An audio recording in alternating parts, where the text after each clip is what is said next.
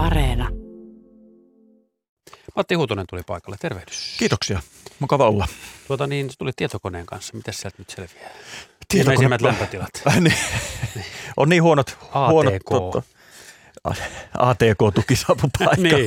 Mä ajattelin, että kuka tuolta tulee? Oli- Vanha pää ei muista lukuja, ne pitää olla läppärin Menikö yli kannettava. 30? Kyllä meni. Espoo Nuuksio Okei.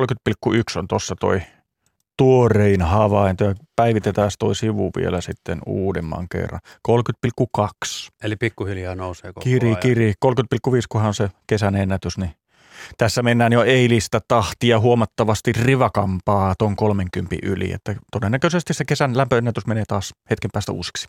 Okei, eli siis iltapäivän lämpöisimmät tunnit ja hetket on nyt edessä. tässä. Kyllä ne tästä niin kuin pari tuntia eteenpäin, niin paahdetta piisaa. Okei, meneekö yli 31? Äh, Se on siinäkin hyvin mahdollista. Se on siinä ihan kintaalla. Kyllä tässä voi, niin kuin, jos ei tänään, niin sitten alkuviikosta voi se 31 mennä rikki. Et se on tietenkin aina jokainen kymmenys ja aste 30 asteen yläpuolella niin on aika tiukka, sanotaan näin. Joo, joo, että aina pitäisi löytyä sitten lisää. lisää tota, niin. Yhdistääkö näitä ö, tota, lämpöisiä mittausasemia joku? Vai onko se kuinka neutraaleja? No kyllähän ne mittaukset itsessään on keskenään vertailukelpoisia. Että ne rakennetaan Okei. nuo viralliset havaintoasemat sillä tavalla, että ne on niin kuin samanlaiset olosuhteet sitten pitäisi olla mittausympäristössä. Mutta kyllähän se nyt niin kuin huomataan esimerkiksi, että rannikon läheisyydessä näin alkukesästä suurten vesistöjen äärellä sisämaan puolella tuolla Päjänteen Saimaan rannikkopaikoilla, niin kylmä vesi vähän tuo kylmyyttä sinne, että siellä ei välttämättä niitä hellelukemia sitten niin herkästi mitata kuin vaikka sisämaan suojaisemmalla paikoilla. Että siinä ehkä ne suurimmat erot, mitkä noihin lämpötilahavaintoihin Niin niin tulee tähän aikaan vuodesta varsinkin. Sitten toisaalta, kun vesistö lämpenee, niin se voikin sitten kääntyä toistepäin sitten jossain vaiheessa kesää, että se lämpösi paikka onkin siellä saaristossa tai järven rannalla. Mikä on pohjoisin paikka, missä on muuten hellettä just? Pystytkö heittämään sen tuosta? Tuosta kun mä, ootas, en myönnä, että tarvitsisi lukulaseja, mutta Kittilä näyttää olevan tuossa 25,3. Joo, olisin ehkä sanonut ihan saman, koska katson eh, todennäköisesti samaa karttaa kuin sinä. Mutta vielä hei näistä lämpötiloista ja mittausasemista. Sä sanoitte, ennen kuin tähän lähetyksessä alettiin puhua, että tästä jostain, oliko se Joutsainen mittausasema, joka yleensä, jo- joku, mitä tutkittiinkin, että siinä oli jotain tämmöisiä vähän eriskummallisuuksia. Että se Mm. iltaisin aina antoi kovimmat lukemat. Joo, tai se, itse asiassa se olikin Luhanka Judinsalo, se on siellä Päijänteen, Päijänteen rannalla siellä, niin se on muutaman kerran tehnyt semmoisia tepposia, että se on sitten illansuussa auringon laskun hetkellä tullut se maksimi, että siinä on, taisi olla tässä kesäkuun alussa itse asiassa semmoinen tilanne, että siellä sitten loppupeleissä se päivän ylilämpötila mitattiin illalla siellä Luhanka Judinsalossa, kun kaikkialla muualla oli sitten lämpötilat lähtenyt laskuun. Että siinä on semmoinen sopiva, sopiva paikka. Mä en niin tarkkaan, en ole käynyt katsomassa paikkaa, että minkälainen se on, mutta olen ymmärtänyt, että se on semmoinen kallio siinä ympärillä ja sitten kun aurinko laskee, niin se tulee sopivasta kulmasta se Okei. aurin, auringon säteily siihen ja sitten se saattaa tietyissä olosuhteissa se lämpötila maksimi osua siihen illan suuhun. Näin kesällä. Aivan. Talvellahan se voi olla ihan mihin aikaan vuorokaudesta tahansa se minimi- tai maksimilämpötilassa. Niin, niin. No juhannuksesta alkaa monella kesäloma. Kuinka pitkän ajan ennustetta uskallat laittaa? Käsittääkseni korkeapaineet on vähän helpompia niin kuin nähdä kuin sitten tämmöiset repaleiset matalapaineet.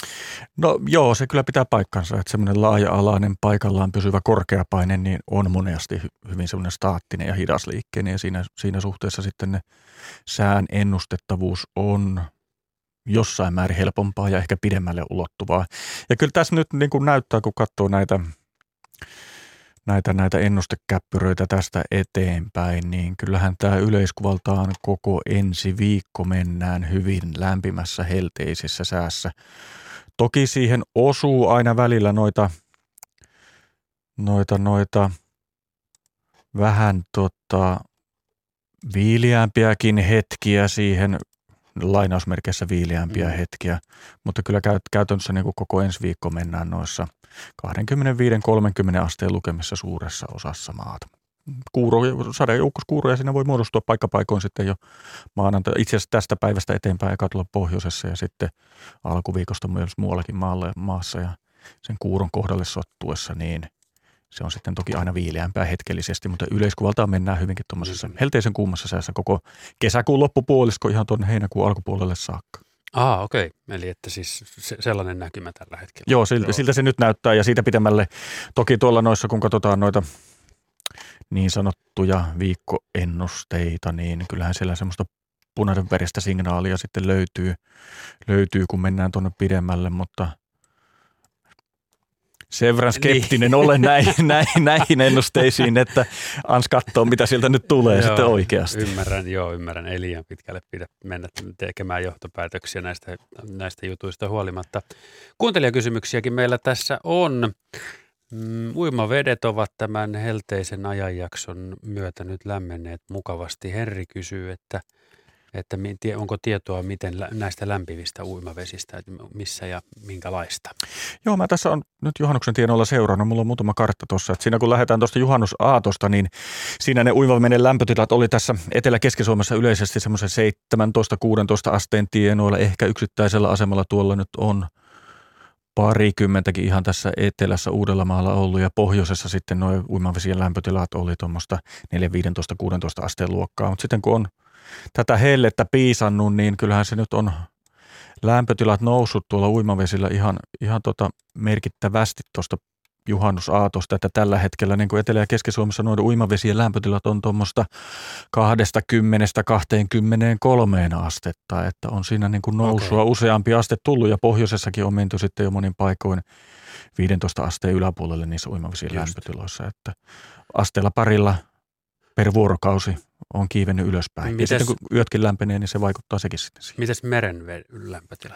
No siitä tietoa. Katsotaan tuolta noita meriveden lämpötiloja sitten, että mitkä... Jos saat ne, sen siltä. Joo, kyllä se täältä löytyy. Hetken aikaa pitää rupatella vähän ah, lämpimikseen, että kaivan sen. Tota... Kävin eilen talviturki heittämässä. Oli lämmintä. Meressä? Ei vaan, se oli tuolla tota, niin Someron suunnalla semmoinen matalahko järvi johon pulahdin uimaan. Joo, nehän reagoi sitten tota... Metrin verran oli todella lämmintä, sitten sen jälkeen tosi kylmää, mutta se oli sen verran matala, että mä ajattelin, että se pohja, pohjavesi siinä niin on, onkin kylmää, että se onkin hyvä, että se on kylmää. Joo, vähän viil. Katsotaan, löytyykö täältä nyt näppärästi. Jos se joo, niin ei se haittaa. Oo, tota, noin. Kyllä tossa nyt on Hetkinen, oot, pitää muuten tarkistaa. Ja palataan asiaan okay, myöhemmin. Mä en ihan summassa heitä tuota Joo. lukemaan, että mikä toi. Mutta kyllähän se merivesikin sitten rannikkoseudulla, kun on, heik- jos on heikko tuulista ja lämmintä, niin lämpenee siinä. Mutta merellä sitten myös tuuli vaikuttaa huomattavasti siihen. Seurassani on Yle Meteorologi Matti Huutonen. Nyt mennään puhumaan sinun ammatista, nimittäin tämä kevät, tai mennyt kevät, ja kevät on yleensä, ja alkukesä, kesä on sellaista aikaa, että moni nuori miettii, että mitä sitä tekisi isona, niin kerropas Matti, kuinka susta tuli meteorologi, sä ammattilainen?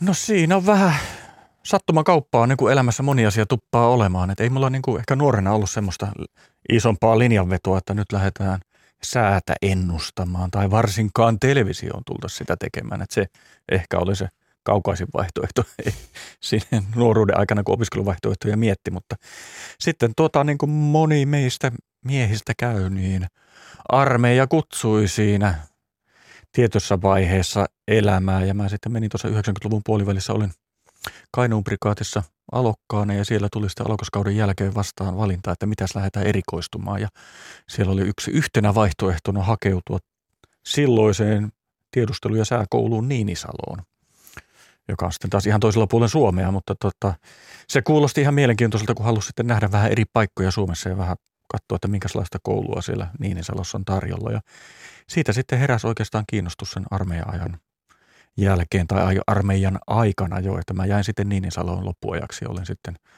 vajaan vuoden siellä kaiken kaikkiaan niin kuin tiedustelu- ja sääkoulussa sääala hommissa tekemässä armeijan okay. sääpalvelua. Sitä ennen sulla ei siis ollut mitään varsinaista erityistä kiinnostusta sääilmiöihin? No ei sinänsä sääilmiöihin tai semmoisen. Kyllä mä luonnontieteistä ja tämmöisistä asioista olin aina kiinnostunut, että kävin kyllä laajan matikan ja laajan fysiikan lukiossa ja muuta sieltä, että sillä tavalla oli niin kuin suuntautunut ja painopiste oli niin kuin kiinnostuksen alalla, mm. alalla näihin luonnontieteisiin.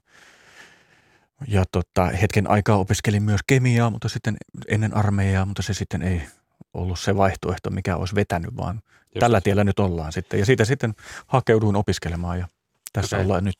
No mutta mä, mä vielä vie- palaan pikkusen taaksepäin. Miten tota, puolustusvoimissa tai armeijassa niin säätilat otetaan huomioon? Mihin asioihin se nyt vaikuttaa? Porukathan kuitenkin puolustaa ja liikkuu säästä huolimatta.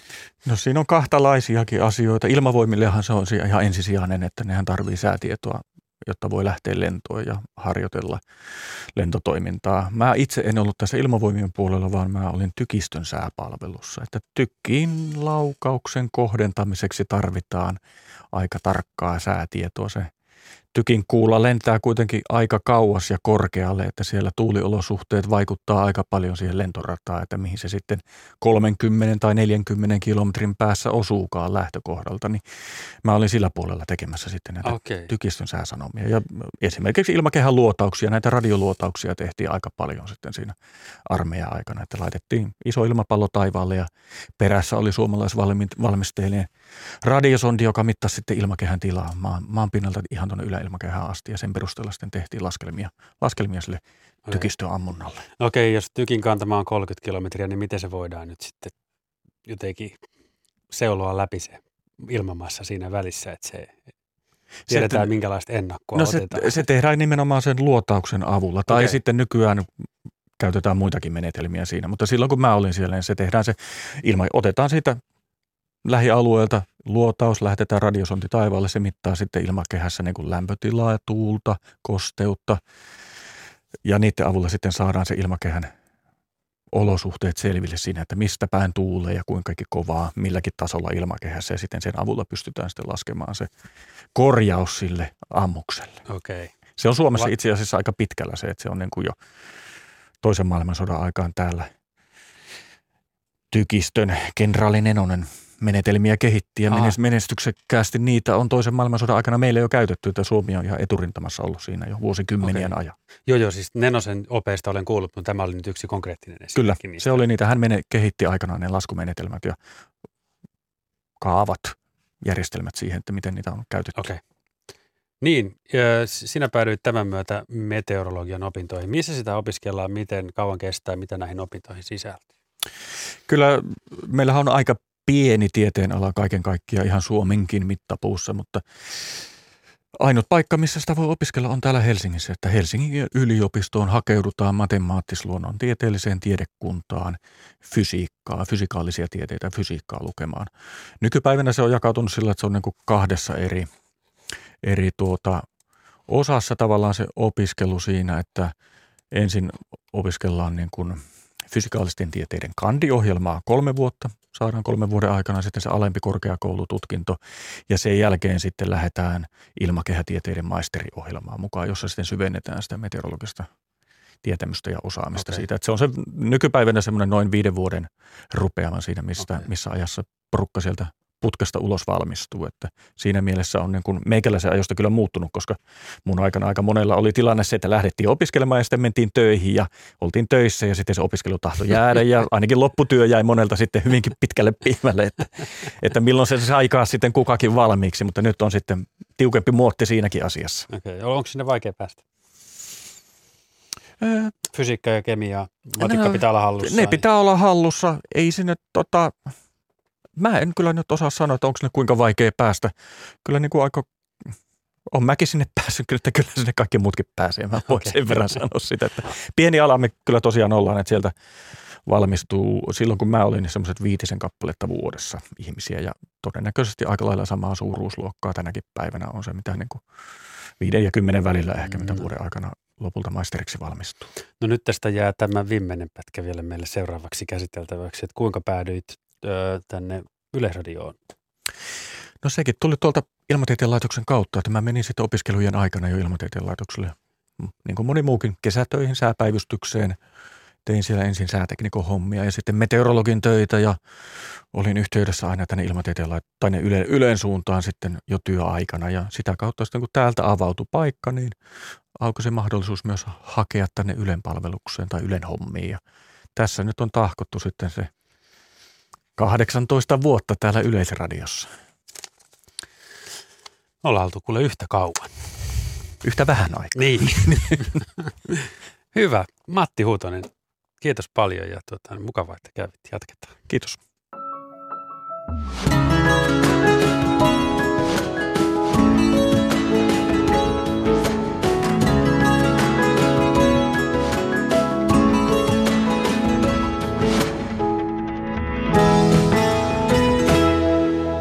Yle, Radio Suomi.